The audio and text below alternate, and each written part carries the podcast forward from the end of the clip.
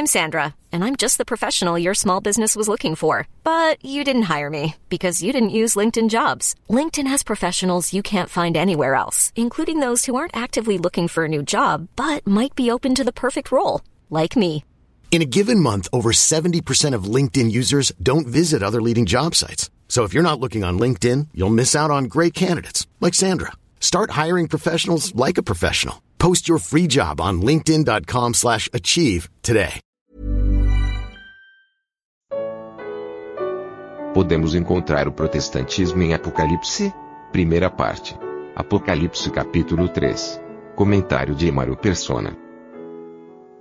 Desde o capítulo 2, nós estamos vendo a, a sequência das cartas, das sete cartas, às sete igrejas, são cartas proféticas, e também elas não só representam igrejas que existiam na época, em cidades ou locais, mas elas também têm um caráter profético, e hoje nós podemos enxergar isso olhando para trás para, para a própria história da cristandade na, na Terra.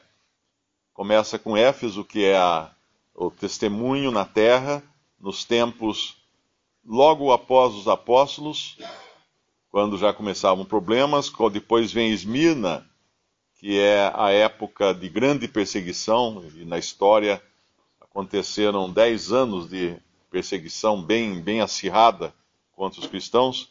Aí vem Pérgamo, quando a perseguição terminou por conta da decisão de Constantino de se tornar cristão. Não sabemos se foi real ou apenas nominal.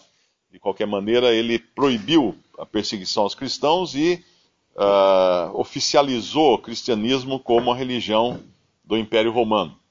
Nesse momento, a, a igreja, por assim dizer, uh, entrou no mundo oficialmente.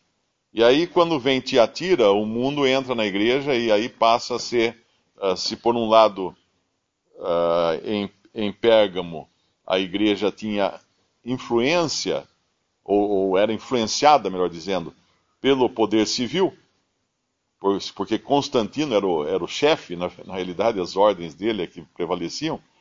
A partir de Tiatira, no versículo 18, a igreja assume o seu local de poder sobre o mundo, sobre as autoridades civis, e passa a instituir reis e tirar, tirar reis. E nós vemos também nesse período uh, o começo do que hoje a gente conhece como catolicismo romano. E agora, no, no capítulo 3, um, um, outro aspecto, agora nessa outra carta, que é a, a igreja de Sardo. E Sardo representa um outro período como nós já vimos nas outras reuniões, uh, a partir de Tiatira, já começa o Senhor citar a sua vinda, uh, mostrando que ele voltaria. Ele, ele, nesse período, quando ele voltasse, existiriam essas, essas formas de cristianismo na terra. Tiatira representando o catolicismo romano, e Sardo, ou Sardes, depende da tradução, representando a reforma protestante o protestantismo que saiu praticamente do, do catolicismo, ele fala no. Tem um versículo que ele fala dos seus filhos, ou das suas filhas. Eu não me lembro se é no, no, no final do capítulo 3, 2. 2,23 e ferirei de morte a seus filhos, e, a todas, e todas as igrejas saberão que eu sou aquele que sonda os rins e os corações. A grande meretriz, ela acaba tendo ramificações e, e forma toda uma, uma ordem de coisas no final, que vai aparecer mais para frente no, no livro do Apocalipse. Mas aqui, o protestantismo, ele é uma derivada do catolicismo.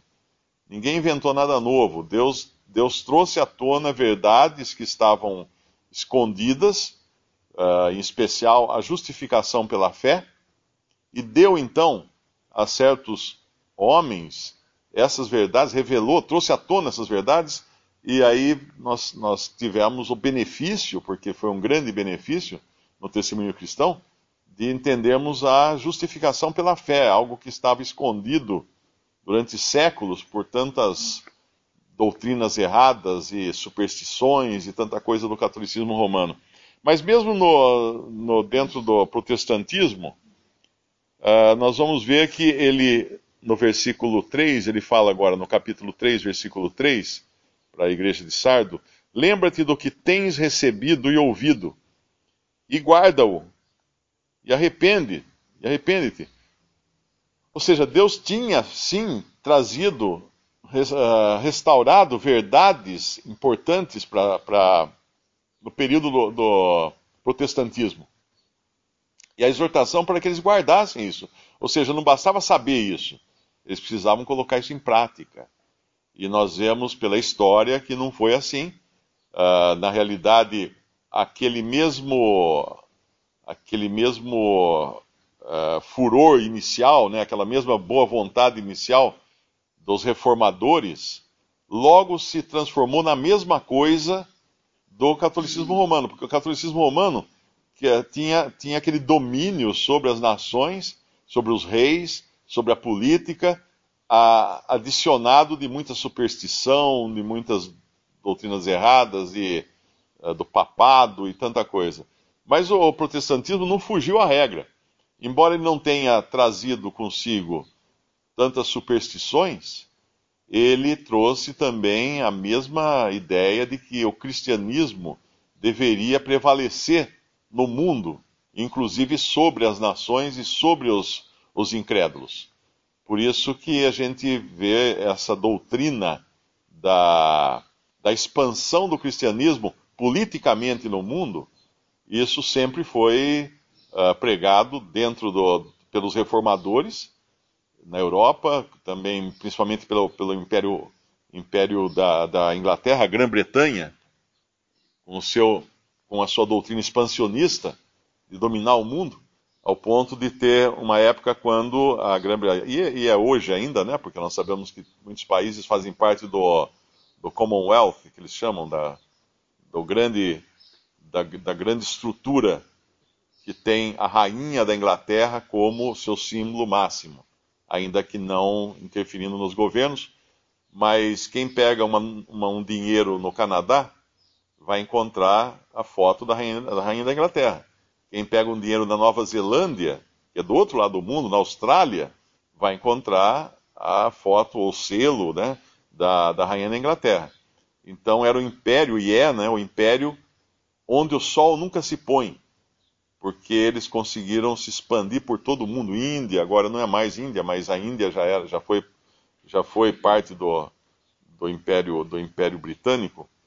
E, e essa, isso tudo levando também, obviamente, uh, o protestantismo para essas regiões. Porém, uh, caindo no mesmo erro do catolicismo. Uh, teve revelações novas, não novas, mas restauradas e, e, foi isso uma renovação, porém uh, virou uma coisa política. E é isso que nós vemos hoje. A mesma, a mesma ideia de prevalecer no mundo politicamente sobre reis e tudo mais. Então o Senhor começa essa, essa carta a Sardo dizendo que ele tem os sete Espíritos de Deus. Ou seja, quem controla tudo ainda é ele, não é, não são os homens. Esses mesmos sete espíritos aparecem no capítulo 1, diante do trono de Deus, capítulo 1 de Apocalipse, versículo 4. João às sete igrejas que estão na Ásia, graça e paz seja convosco da parte daquele que é, que era e que há de vir, e da dos sete espíritos que estão diante do trono de Deus, diante do seu trono, e da parte de Jesus Cristo, que é a fiel testemunha uh, o primogênito dos mortos e o príncipe dos reis da terra. Então, esses, esses sete espíritos nos fala de poder completo, controle completo sobre todas as coisas. Isso só Deus pode ter. E ele tem, efetivamente ele tem. E as sete estrelas, que fala também no nosso capítulo 3 de Apocalipse, uh, versículo 1, nós sabemos que as estrelas no Antigo Testamento, no, no, no livro de Gênesis, elas tinham sido dadas como luzeiros no céu, como maneira de guiar os homens. As estrelas e, e o sol e a lua uh, o Sol representando Cristo, a Lua representando a luz derivada do Sol, que é, pode ser também uma figura da igreja, o testemunho uh, na Terra, e as estrelas como fonte de luz à noite, que também são uma, uma forma de guiar. Até, até hoje, uh, navios, aviões e até espaçonaves são guiadas pelas estrelas, se guiam pelas estrelas. Para se, se localizarem, elas precisam das estrelas. E, a, e, aqui ele mostra que é não só apenas os sete Espíritos de Deus, ou seja, o controle de todas as coisas, mas as sete igrejas, o lugar, a, a origem de, de luz em meio às trevas. Outra coisa que ele fala aqui é: Eu sei as tuas obras, no versículo 1, que tens nome de que vives e estás morto. Nome nos fala de reputação. Protestantismo, ele realmente, ele uh, teve a, a, o testemunho no mundo daqueles que restauraram o cristianismo, e até hoje é assim. Daqueles que trouxeram uma restauração ao cristianismo e trouxeram à tona a justificação pela fé. Porém, Tens nome de que vive, tem reputação, mas o estado real, estás morto. Isso é muito solene. O versículo 2 nos fala também uma coisa importante que nós sempre temos que, que levar em consideração. Ele sempre fala nessas cartas de que em cada situação aqui existe um remanescente existem aqueles que não, não acataram tudo, existem aqueles que não, não se envolveram completamente. E aqui nos fala no versículo 2: ser vigilante e confirma os restantes, ou o remanescente, que estavam para morrer. Por quê? Porque estavam entrando no mesmo marasmo e na mesma contaminação, na mesma mistura com o mundo. Estavam para morrer porque não achei as tuas obras perfeitas diante de Deus. Então, realmente, esse período da história da igreja, que continua também paralelamente agora a Tiatira, a Filadélfia e, e juntando tudo em Laodiceia, é algo que trouxe sim uh, boas obras, mas não perfeitas. Não achei as tuas obras perfeitas diante de Deus. E aí ele exorta a lembrar do que ele recebeu, que foi aquilo que realmente motivou a trazer à tona as verdades da justificação pela fé e outras verdades, a, a própria a própria rejeição a toda aquela doutrina de, de ídolos, de santos e coisa assim, que é comum no catolicismo até hoje, o protestantismo não adotou isso. E, então, algumas verdades realmente foram pre prevaleceram aí. Mas ele aí, o que ele fala no versículo 3, ele anuncia a sua vinda, mas não na forma como a igreja deve esperar Cristo, mas na forma como o mundo vai esperar Cristo. Uh, por quê? Porque a, a igreja espera Cristo como noivo.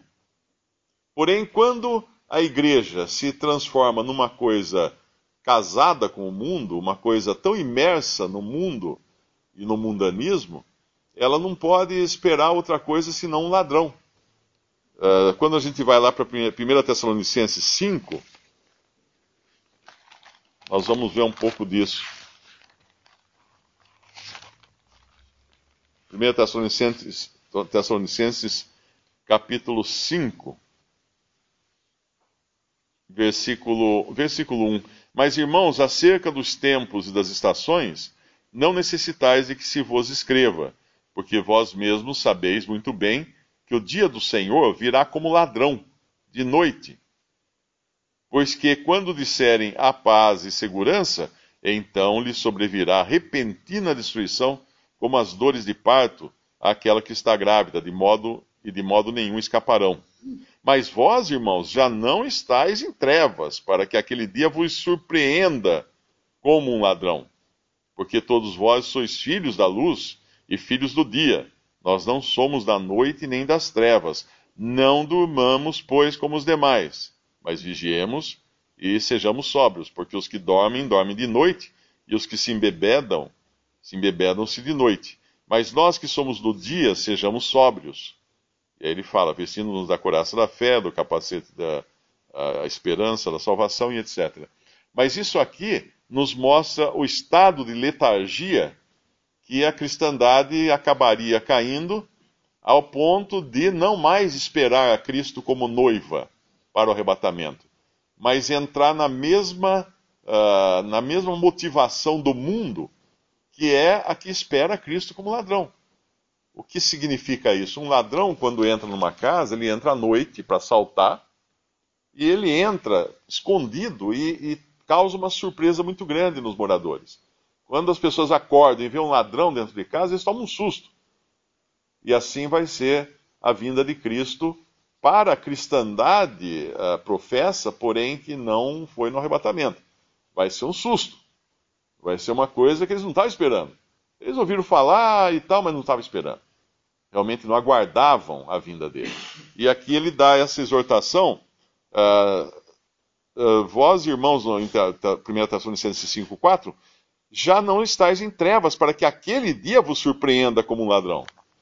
Então, nesse sentido aqui de, de Apocalipse 3, que ele está falando: vi, uh, se não vigiares, virei sobre ti como um ladrão, e não saberás a que hora sobre ti virei. Ou seja, uh, a falta de comunhão com Deus e com Cristo, e a, a comunhão com o mundo, a, a, o excesso de comunhão com o mundo, causa essa letargia da cristandade que não espera mais a vinda de Cristo. Por isso, para aqueles que, que, ele, que o virem voltar quando ele vier, para, não para buscar sua igreja, mas depois, será realmente a vinda uh, como se fosse um ladrão. Porque ele virá para roubar da, da cristandade tudo aquilo que as pessoas confiavam.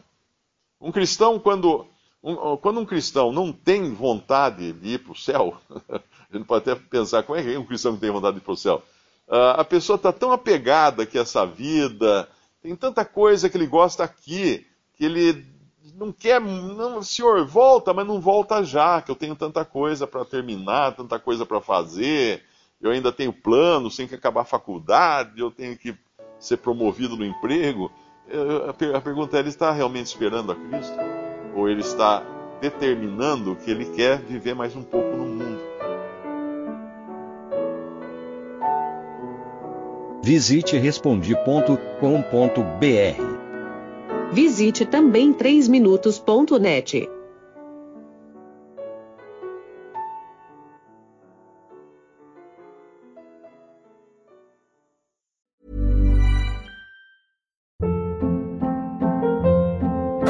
Hold up. What was that? Boring. No flavor. That was as bad as those leftovers you ate all week. Kiki Palmer here, and it's time to say hello to something fresh and guilt-free. Hello Fresh. Jazz up dinner with pecan-crusted chicken or garlic butter shrimp scampi. Now that's music to my mouth. Hello Fresh. Let's get this dinner party started. Discover all the delicious possibilities at hellofresh.com.